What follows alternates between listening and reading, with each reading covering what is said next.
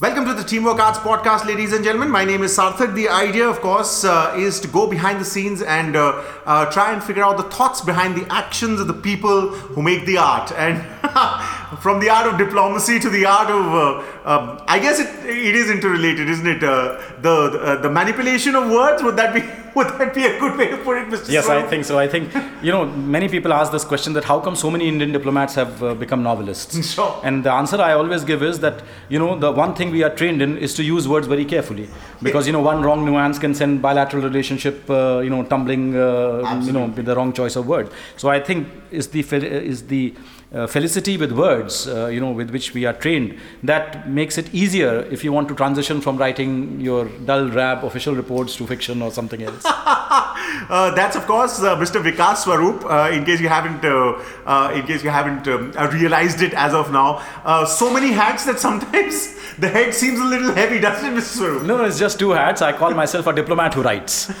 so I don't call myself a writer who's masquerading as a diplomat. For me, my day job comes first. I, as you know, I am a member of the Indian Foreign Service. Have been since 1986. I started uh, my novelist career very late in life, uh, you know, when I was more than 40 years old, uh, when I was posted in London.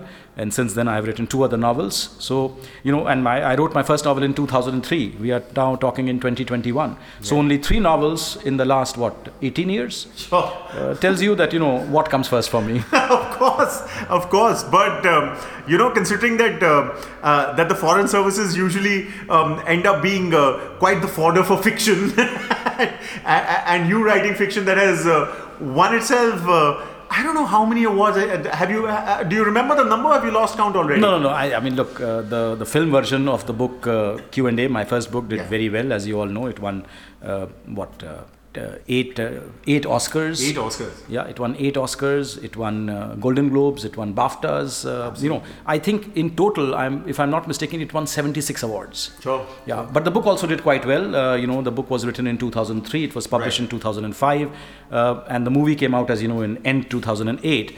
But even before the movie came out, it had gone into 36 translations. That's right. Now it's in 43, so maybe you could say six came as a result of the success of the film. But I think the book uh, stood its own ground, and I think it did quite well. There's always this debate of the book versus the movie uh, uh, debate. Where do you stand on the which side of the debate? Yeah, look, I mean, as the writer, I would always be in favor of the book uh, Sure. because I think a book has certain qualities which a film can never match. Uh, for one, a book, you know, is a twofold process.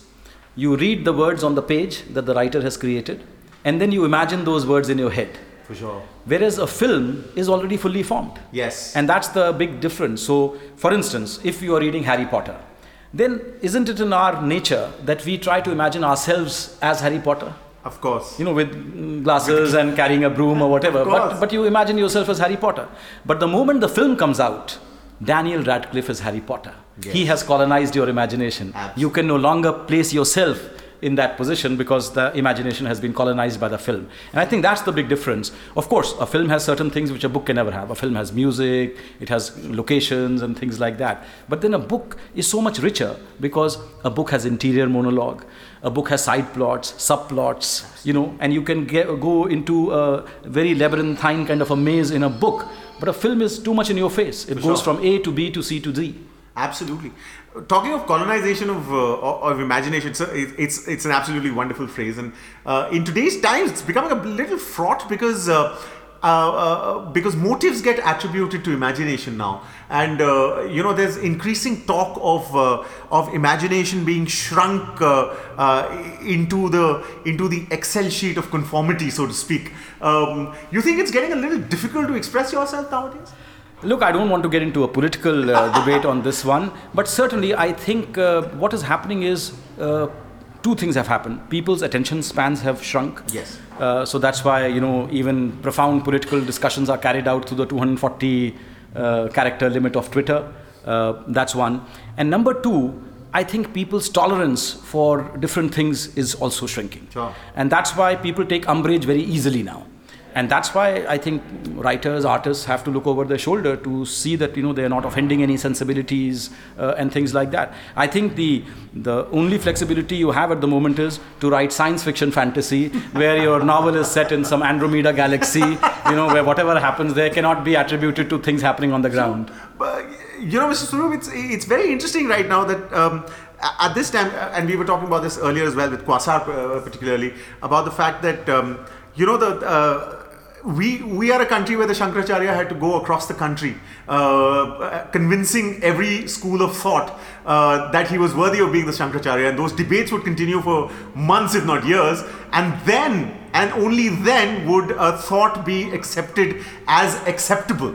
Um, the space for debate seems to be shrinking quite. Uh, and I don't think it's a national philo- uh, phenomenon or it's bounded by geography, but uh, does that affect your work not only as a diplomat but as a writer as well? Because art uh, in its entirety does also espouse a little bit of responsibility as well does it not? That's true and i think since i you know combine two uh, hats uh, you know in one i'm a diplomat i'm a writer. As a diplomat i have to always choose my words very very carefully. For sure. because as i said you know uh, if you speak out of turn or you speak something you know whereas uh, the the meaning is felt differently then uh, you know you have not been a good diplomat. Sure. so as they say a good diplomat thinks three times before saying nothing you know.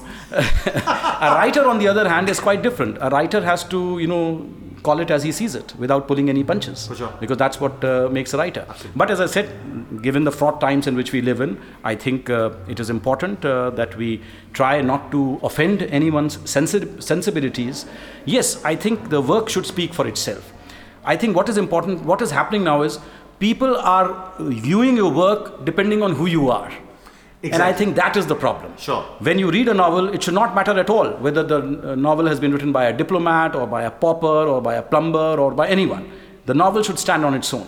But now people are viewing a work based on you know who it is, who's the person who has created this work, Sure. and I think the juxtaposition of that two, that is what is uh, creating problems. And what are your views about words as weapons because uh, they are certainly being weaponized now aren't they Well, words were always weapons. You know, Sure. literature always had the uh, ability to transform societies. Literature always had the ability to inspire people, to mobilize people. So, and that's why, as you know, in most of the dictatorship regimes, the first thing that used to happen was books used to be burned, writers used to be incarcerated Yes. because they could not tolerate uh, the kind of free speech, uh, you know, which uh, could give ideas to their citizens or their subjects, uh, so to speak. sure. So I think uh, you know the power of words uh, is something which will always uh, be there. Uh, it's just that you know now they have acquired a different power altogether because with the advent of social media, you know one person taking outrage can then get multiplied very very fast. Yes, absolutely. So I think that is the big change that has come. That words were always weapons, but now the weaponization happens at the speed of light uh, because of the social media platforms which are available. Also, uh, going back to something that you said uh, earlier about the fact that uh, attention spans have shrunk, uh, and uh, you know um, uh, the words, uh, the weaponization of words seem to also have been sharpened into 280 characters, uh, if not less. Um, what do you think? Uh, do you think uh, literature is still uh, a, a potent vehicle to fuel thought, uh, as potent as it was, maybe? Yes, always. I think uh, it's another matter that you know literature itself has uh, transformed, and now you have the cell phone novel as well, for Yes. instance. So yes, uh, I think uh, literature has had to adapt to the modalities of the 21st century. Increasingly, you are no longer seeing 1100 page novels because, Yes. as I said, uh, attention spans have shrunk. Publishers are reluctant to publish tomes where you know which become door stoppers, so to speak. So from that point of view.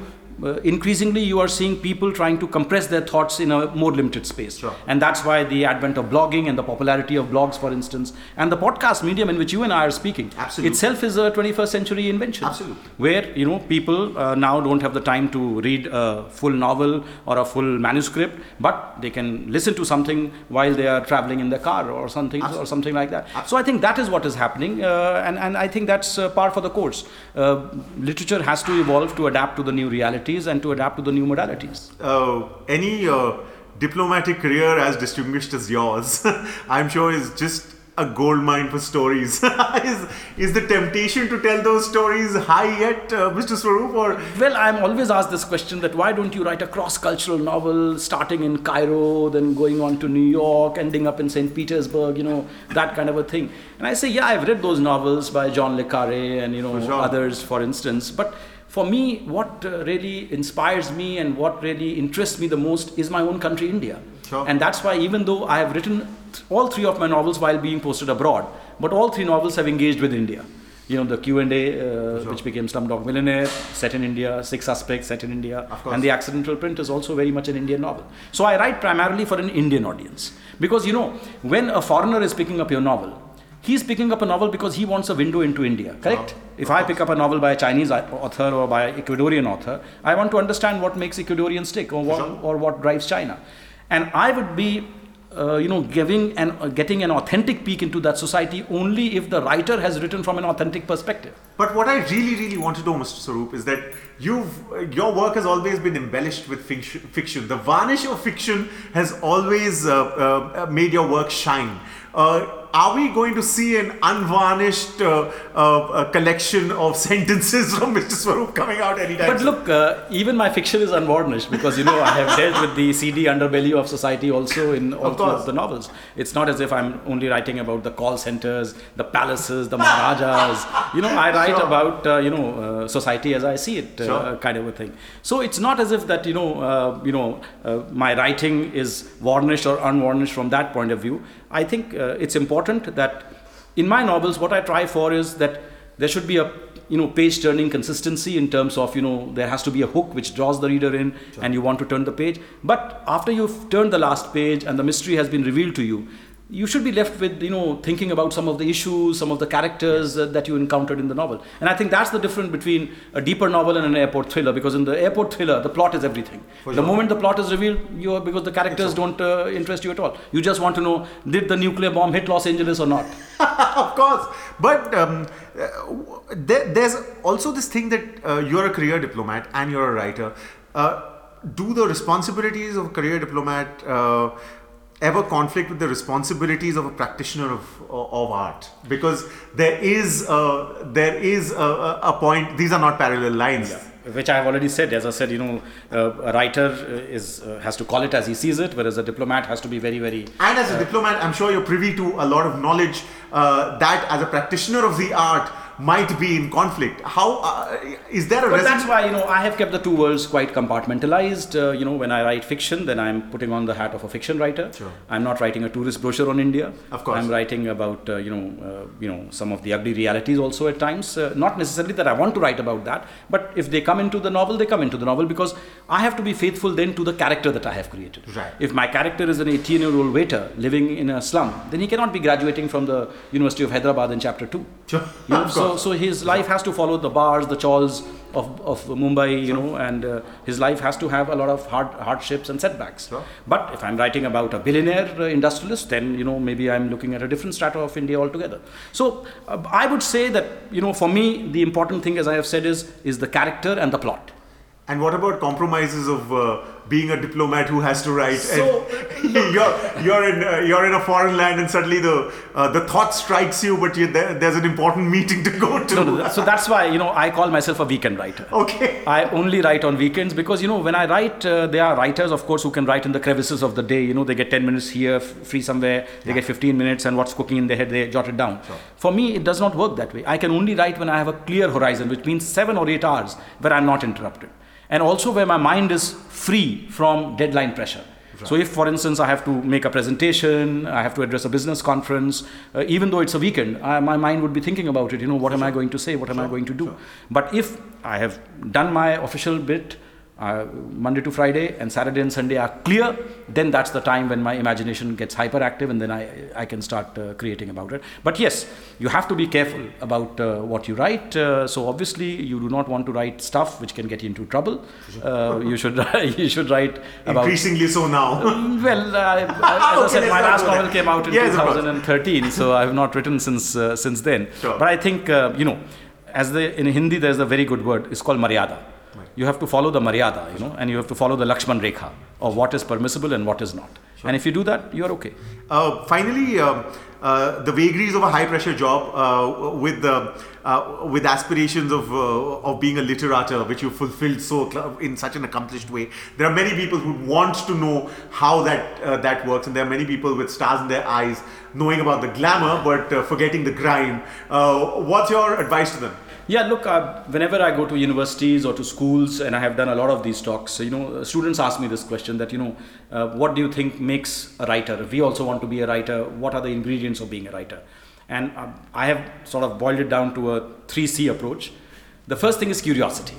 You have to be curious about your world because every work of fiction begins with what if. You know, what if there were eight, uh, 12 foot people, blue, blue skinned, living on a planet called Navi?